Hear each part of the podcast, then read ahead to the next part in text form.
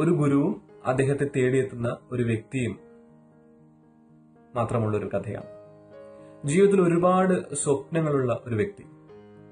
അല്പസ്വല്പം പരിശ്രമങ്ങൾ നടത്തി നിരാശനായി തന്റെ സ്വപ്നങ്ങൾ യാഥാർത്ഥ്യമാകില്ല എന്ന് വിശ്വസിച്ച് കഴിഞ്ഞിരുന്ന അയാൾക്ക് ഒരു അറിയിപ്പ് കിട്ടുന്നു. അതായത് തൊട്ടടുത്ത് തൊട്ടടുത്ത ഗ്രാമത്തിൽ ഒരു ഗുരു എത്തിയിട്ടുണ്ട്.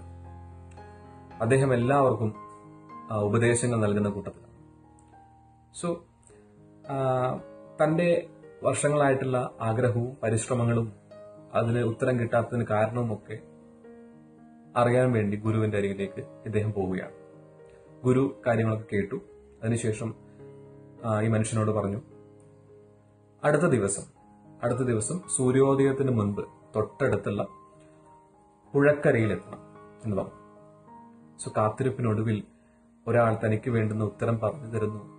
എന്നുള്ള ജിജ്ഞാസയും അല്ലെങ്കിൽ ഒക്കെ വെച്ച് അദ്ദേഹത്തിന് ആ രാത്രി ഉറങ്ങാൻ സാധിച്ചില്ല.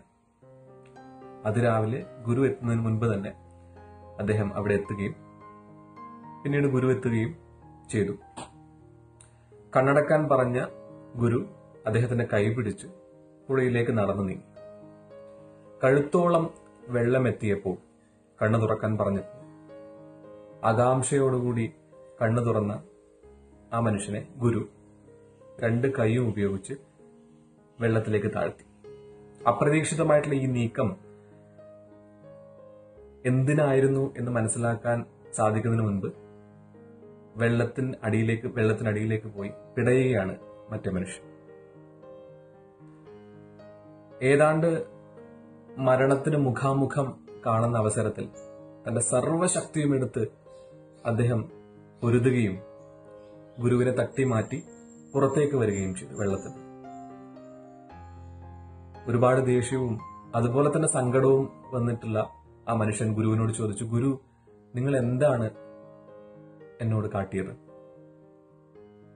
എനിക്ക് ഉത്തരമായിരുന്നു വേണ്ടിയിരുന്നത്. നിങ്ങൾ എന്നെ കൊല്ലാൻ ശ്രമിക്കുകയായിരുന്നു. ഗുരു ചിരിച്ചുകൊണ്ട് പറഞ്ഞു ഇത് തന്നെയാണ് അതിനുള്ള ഉത്തരം.